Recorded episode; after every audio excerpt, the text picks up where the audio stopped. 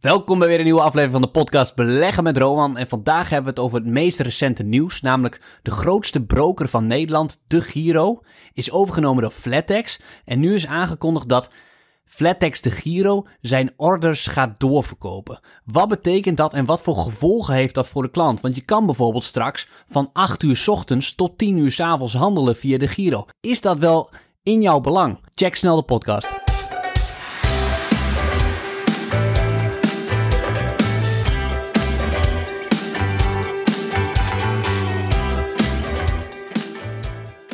Ja, leuk dat je luistert. Mijn naam is Barbara. En ik ben Rowan. Ja, Rohan, een heleboel commotie deze week. Ja, En dat rondom Broker de Giro, onze broker. onze broker. Ja. Want ze kondigden iets aan.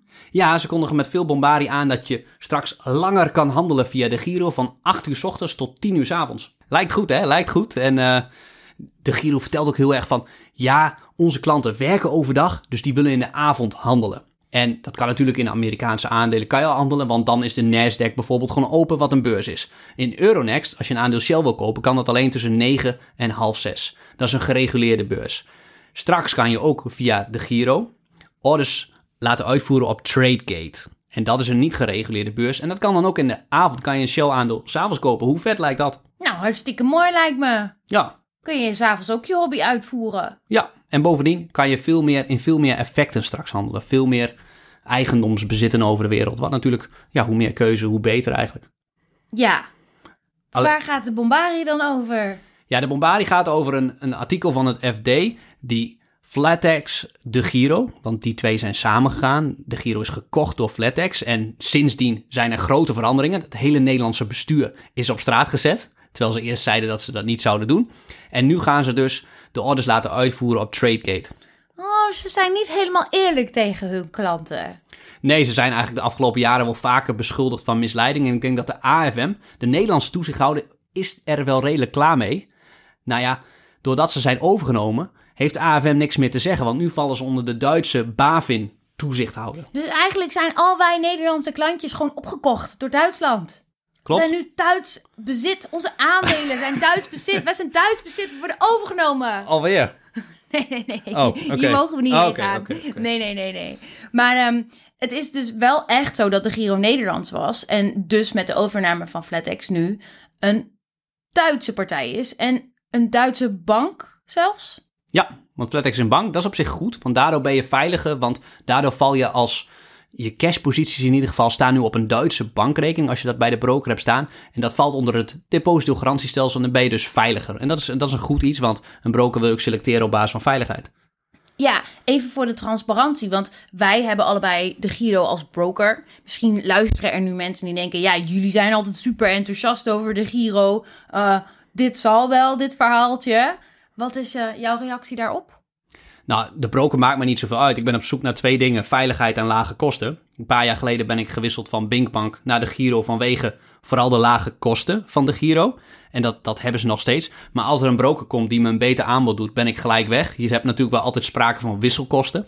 Dat je, dat je wisselen tussen twee partijen is niet zo leuk. We hebben het er vaak over eh, in beleggingsland dat dat vaak van het beleggersperspectief heel erg goed is. Maar vanuit de klant is het irritant om naar een andere broker te gaan. Ja, want dan ga je twee accounts beheren en je moet bij de een verkopen, bij de ander weer inkopen. Je moet je geld er weer heen storten. Ja, hoge kosten soms. Voor, waarvoor? Als je weg wil bij een broker, dan eh, moet je, kun je, heb je vaak twee opties. Of al je aandelen verkopen en dan bij die andere weer terugkopen. Nou, dat vergt heel veel transactiekosten. Je kan hem laten overboeken. En dat vergt vaak nog steeds nog veel hogere kosten. Ik bij Binkbank betaalde je 100 euro per regel per aandeel eigenlijk. Per aandeel? Ja, dus als je 10 aandelen in portefeuille hebt, in, althans in 10 bedrijven, betaal je 1000 euro. Oh, wel maar per bedrijf aandeel. Ik dacht, Ja. stel dat je 100 aandelen hebt van elk een euro, dat je dan al voor elke aandeel, euro aandeel 100 moest betalen. Zou duur zijn. Zou duur zijn. Nee, per regel, zo omschrijven ze dat. Dus, Oké, maar Ja. een regel is dus de aankoop van x aantal aandelen in een bedrijf. Ja. Is dan één regel. Ja. Oké. Maar dan nog, dat, dat loopt behoorlijk op. Als je zoals jij, nou jij hebt natuurlijk een relatief klein portefeuille met ongeveer 10 aandelen. De meeste mensen zullen meer hebben. ja.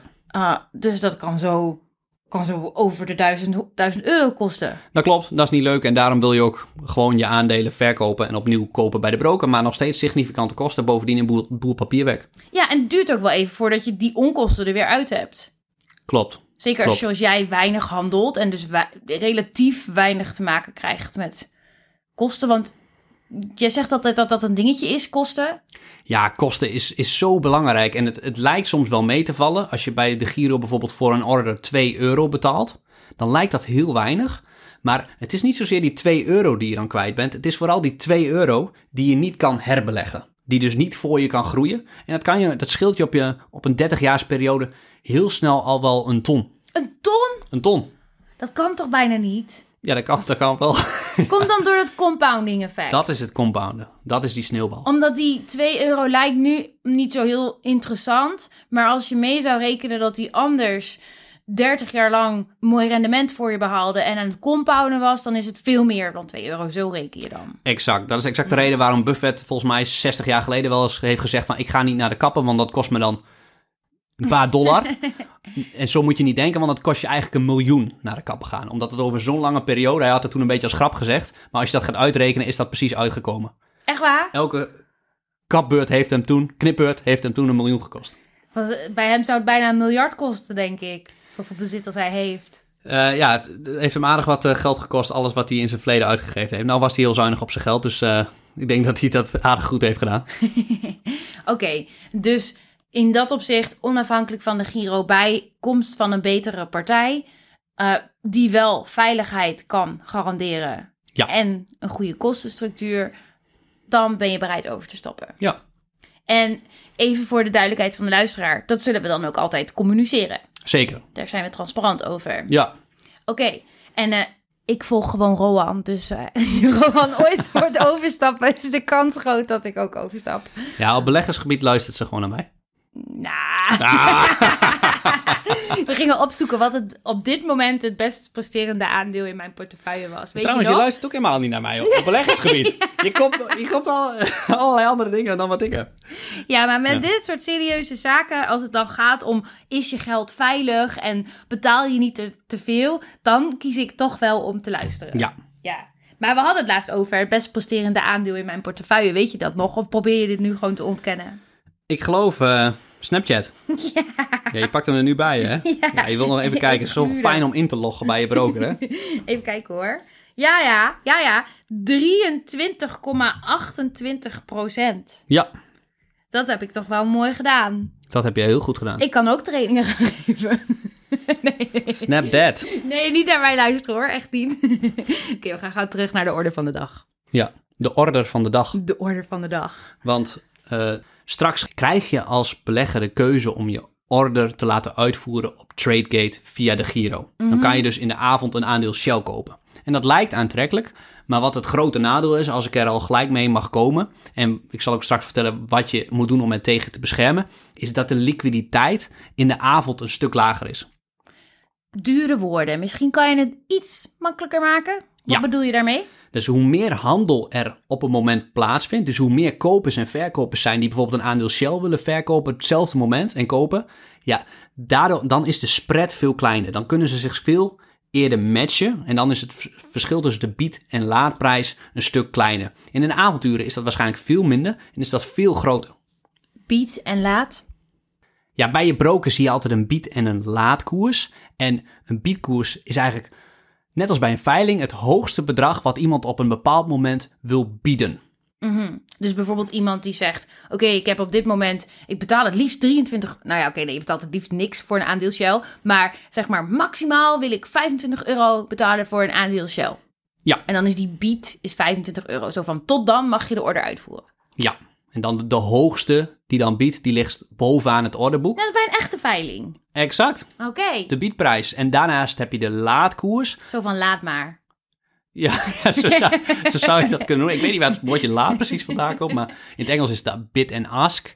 Maar dat is het laagste bedrag waarvoor iemand een aandeel wil verkopen. Ja, dus letterlijk laat. Zo van als het daaronder gaat, dan hou ik hem liever zelf in portefeuille. Ja, Toch? Dat zeg ik dan toch goed. ja, ik denk het. Ja, je gooit hem in de laad. Ja. En Ja, ik, ik vind laat maar wel een hele mooie maar, onthouden. ja. Laat maar. Als het lager dan dat is, dan laat maar. ja, Mooi.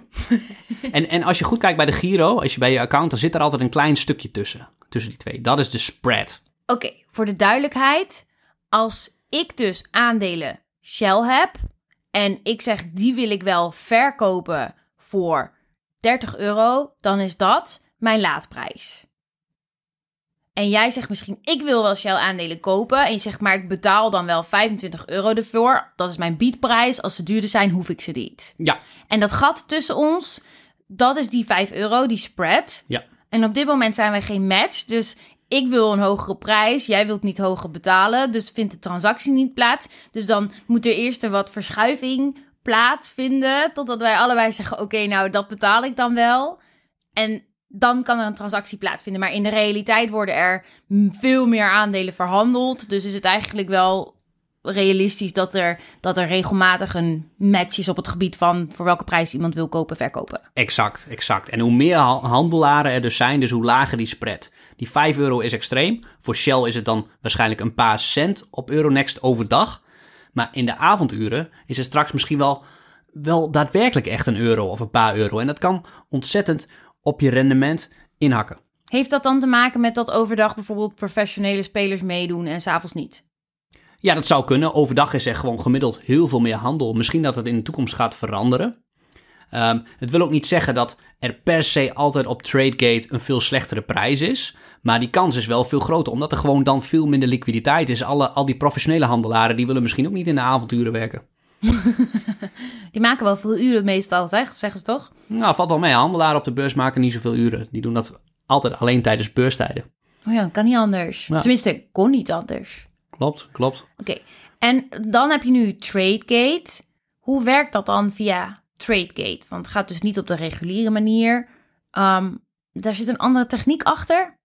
Nee, is niet zozeer een andere techniek. Is ook gewoon een beursplatform, net zoals een gereguleerde beurs. Maar misschien met iets minder regels. En het is een, ook een onderdeel van Duitse beurzen, van een heel groot deel. En als je, het is eigenlijk voor een groot deel gewoon hetzelfde. Als je een order uitvoert, dan kun je ervoor kiezen. De optie gaat het aanbieden dat je ervoor kan kiezen om dat op TradeGate te laten uitvoeren.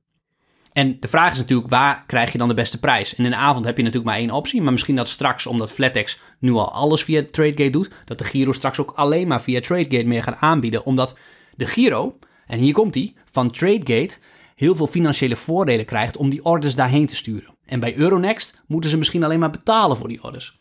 Ah, zo. Dus Euronext zegt misschien, dat is prima, ik wil dat wel voor je verwerken, maar dat is dan 1 cent. Ja, de Giro betaalt Euronext. Maar bij eh, die TradeGate is het zo dat TradeGate zegt, oké, ik koop die order van jou af. En dan? Ja, normaal betaalt TradeGate, althans volgens het FD, dan ongeveer 1 euro per order aan Flatex of de Giro. Omdat die orders Oh. heel aantrekkelijk zijn voor die professionele handelaren, die er wel degelijk zijn, die dan gebruik maken van de lage liquiditeit in de avonduren of in andere delen van de markt waar die spread heel hoog is. En die flitshandelaren die proberen dan een deel tussen die spread uit te halen. Ja, ja, ja. Dus tussen die bied en die laadprijs. Ja, En zij gaan dus aan die hoge prijs, gaan zij zeg maar net wat afknibbelen. En die lage prijs net wat afknibbelen. En dan verkopen ze weer aan elkaar. En dan zeggen ze, haha, en een stukje daarvan steken we dus in eigen zak. Ja, en per transactie gaat het om een paar cent. Maar als het om miljarden aan volume aan euro's gaat, ja, dan loopt het al heel snel op. Maar dit soort flitshandelaren zitten ook wel bij de gewone beurs. Ja, soms. In Nederland mag dat dus niet. Mag je niet, mocht de Giro niet hun orderflow, heet dat dan in vakjargon, ze hun orders doorverkopen aan flitshandelaren. Een partij als Robinhood, heel bekend, Amerikaanse broker, doet dat bijvoorbeeld wel. Waardoor particulieren waarschijnlijk, ondanks dat het gratis handel is, helemaal niet de beste prijs krijgen. En in Nederland mocht dat niet van de AFM. In Europa mag dat ook eigenlijk niet volgens de MIFID-regels. Maar de Duitse toezichthouder heeft die regels, de BaFin, iets anders geïnterpreteerd. Nou moet ik zeggen dat de BaFin niet even scherp was bij het Wirecard-schandaal, omdat alle bestuurders van BaFin, de Duitse toezichthouder, zelf aandelen Wirecard hadden. Dus de belangen Jeetje. lopen dan ook. Ja, is echt, is echt dramatisch, ja. ja. Oké, oké, dus je zei aan het begin, ja, ons geld is nu veilig. We zitten in het Duitse depositogarantiestelsel ding. Maar als ik dit zo hoor, dan Ja, denk ik, nou... ja, dan kan je met een korreltje zout nemen. Ja. Ja. want ik denk dan wel, oh, het is wel een reden dat de AFM zegt, hé, hey, dit willen we niet hebben. Dit, we beschermen onze burger met, we- met een regelgeving hiertegen. ja, en de Giro zeilt eigenlijk al een paar jaar heel scherp aan de wind. Ja, dus, maar moeten we ons dan eigenlijk niet zorgen maken dat zoiets wat, de, wat bij ons, waar we tegen beschermd worden, nu in één keer toch gaat gebeuren?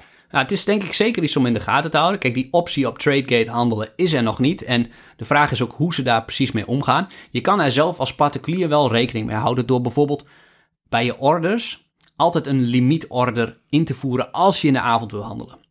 Want als je een limietorder inlegt dan... Ja, stel dat die spread zo hoog is, 25 eh, en 30, dan zeg je gewoon, ja, ik wil maximaal 26 betalen voor een aandeel. En dan wordt die bijvoorbeeld niet in één keer op 30 pas uitgevoerd. Ja, want anders heb je met die market order kans dat die wel gewoon op die 30 gaat. En dat je dus 5 euro meer dan je bedoelde Ja, betaalt. ja, Dus de truc om jezelf veilig te, ja, om veilig te handelen tegen dat soort tradegate praktijken, is om daar alleen orders te doen met een limietorder Ja. erop. een limit order. Ja, heel goed. Ja, dan bescherm je jezelf tegen die hele lage liquiditeit, bijvoorbeeld in de avonduren.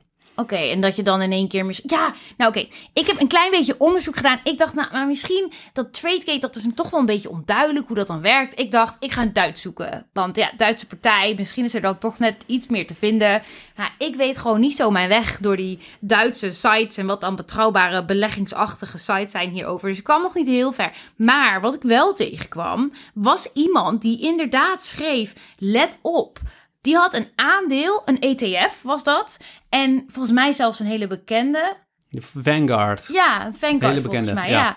En, en om acht uur 's avonds kon hij die voor iets van 61 euro of dollar, nou ja, excuseer mij, eh, kopen. En een uurtje later, om 9 uur, moest hij 80 euro betalen Ja. voor datzelfde ETF-aandeel. Ja. Dat is toch even 20 euro verschil. Eh, hallo, in één uur? Ja, Au, au, au, au, au. Ja. Je zult maar net degene zijn die om 9 uur inlogt en denkt... Oh, nou, blijkbaar kost dit 80 euro. En dan gewoon klakkeloos kopen. ja. Wauw. Dat haakt op, ja, dan maak dat maar eens goed. Nou, daar schrok ik wel van. Ja. Dus ik denk dat het nog goed is dat we nogmaals zeggen... Als je er gebruik van gaat maken, bescherm jezelf dan wel. Gebruik die limit order echt. Want voor je het weet heb je die 20 euro aan je broek hangen. Klopt. Ja. Heel goed. En ehm, straks kan je misschien ook eh, overdag via TradeGate... heb je de optie om Shell te kopen via Earnex of via TradeGate. Dan kan het best zijn dat TradeGate ook een betere prijs levert. Want er is wel een beurs waar 300 miljard in 2020 aan volume doorheen stroomt. Dus het is wel een hele grote beurs met heel veel liquiditeit. Dus Ja. overdag kan je zomaar een betere prijs krijgen. En ja, voor luisteraars, ik heb het waarschijnlijk bij onze vo- vorige broker podcast misschien verteld. Ik heb onze nieuwsbrief een keer geschreven. Ik dacht, ik doe een experiment. Want Flatex kwam volgens mij een jaar geleden met veel bombardie naar Nederland. Van wij gaan gratis handel aanbieden. En ik dacht, ja, dat zal. Ik ga ze pakken. Ik ga dit via een experiment aantonen. Dus ik heb een account geopend eh, via Flatex en mijn eigen account via de Giro. En ik koop allebei op hetzelfde moment een aandeel of een paar aandelen Heineken. Ja. En dan dacht ik, ja, de Giro is geen transactie. eh, sorry, Giro wel 2 euro transactiekosten of zo. De Flatex niks. Dus Flatex voorsprong. Maar ik dacht, die prijs bij Flatex gaat veel minder aantrekkelijk zijn. Dus ik had mijn eh, ding al uitgetypt. ik denk, ik heb ze. Dit gaat mooi wat commotie eh, veroorzaken. Ik moest alleen nog het experiment daadwerkelijk uitvoeren. En dat viel even tegen. Op TradeGate kreeg ik dus gewoon, dus via Flatex, een betere prijs. Ja, daar ging jouw experiment in jouw eh, verhaal. Ja, dus daar moest ik ze gelijk in geven dat dat gewoon best wel de beste prijs was. En dat, Dus het is niet per se een nadeel. het, het hoeft niet. Het gaat er uiteindelijk om waar je als belegger de beste prijs kan krijgen als je koopt en ook de beste prijs kan krijgen als je verkoopt. En dat was toen bij kopen geloof ik beter bij TradeGate en bij verkopen gelijk. Oké. Dus als je die nog wil nalezen, kan, kan, kan dat waarschijnlijk op onze community. Ja, en dan heb ik nog een vraag. Want je noemde eigenlijk al dat jij toch denkt dat dit de opmaat is voordat ehm, de Giro helemaal overgaat naar TradeGate exchange handelen. Dus misschien wel helemaal niet meer via Euronext. Ja, dat denk ik wel, want ik denk dat dat voor de Giro of Flatex de Giro een veel aantrekkelijker deal is. Zou dat dan voor jou een reden zijn om bij de Giro weg te gaan? Of zou het een reden voor jou zijn om tegen onze luisteraar te zeggen: let op, let op, alarmbel, alarmbel? Nou, als je veel verhandelt, zou ik wel erg oppassen. Dan kunnen zulke dingen er best wel inhakken. Maar ja, ik, ik ben een zwaar verliesgevende klant voor de Giro. ik handel maar een paar keer per jaar. Dus voor mij is het ook niet van toepassing. En ik ga ook niet in de avonturen handelen. Ik ga dat gewoon overdag doen. Als stel dat het een Nederlands aandeel zou zijn. Dus ik heb, ik heb niet zoveel van doen met die regelgeving. Maar toch een uitkomst voor degene die gewoon een 40-urige werkweek op kantoor maakt. En misschien niet heel makkelijk de mogelijkheid heeft om tussendoor even zijn aandeelorder in te leggen. Ja, zo wordt dat door die CFO van eh, de Giro verteld. Van onze klanten werken overdag. Die hebben overdag geen tijd. Die moeten dat in de avond kunnen. Ja, kijk, we, hebben- we hebben toch ook eh, de app op de mobiel. Je kan toch wel even, als je naar de pot gaat, kan je toch gewoon een order uitvoeren. Oh, dat is wanneer jij je aandelen inlegt. Ja, ja. Da- Daarom zit jij Daarom zit zo lang op de pot. ja.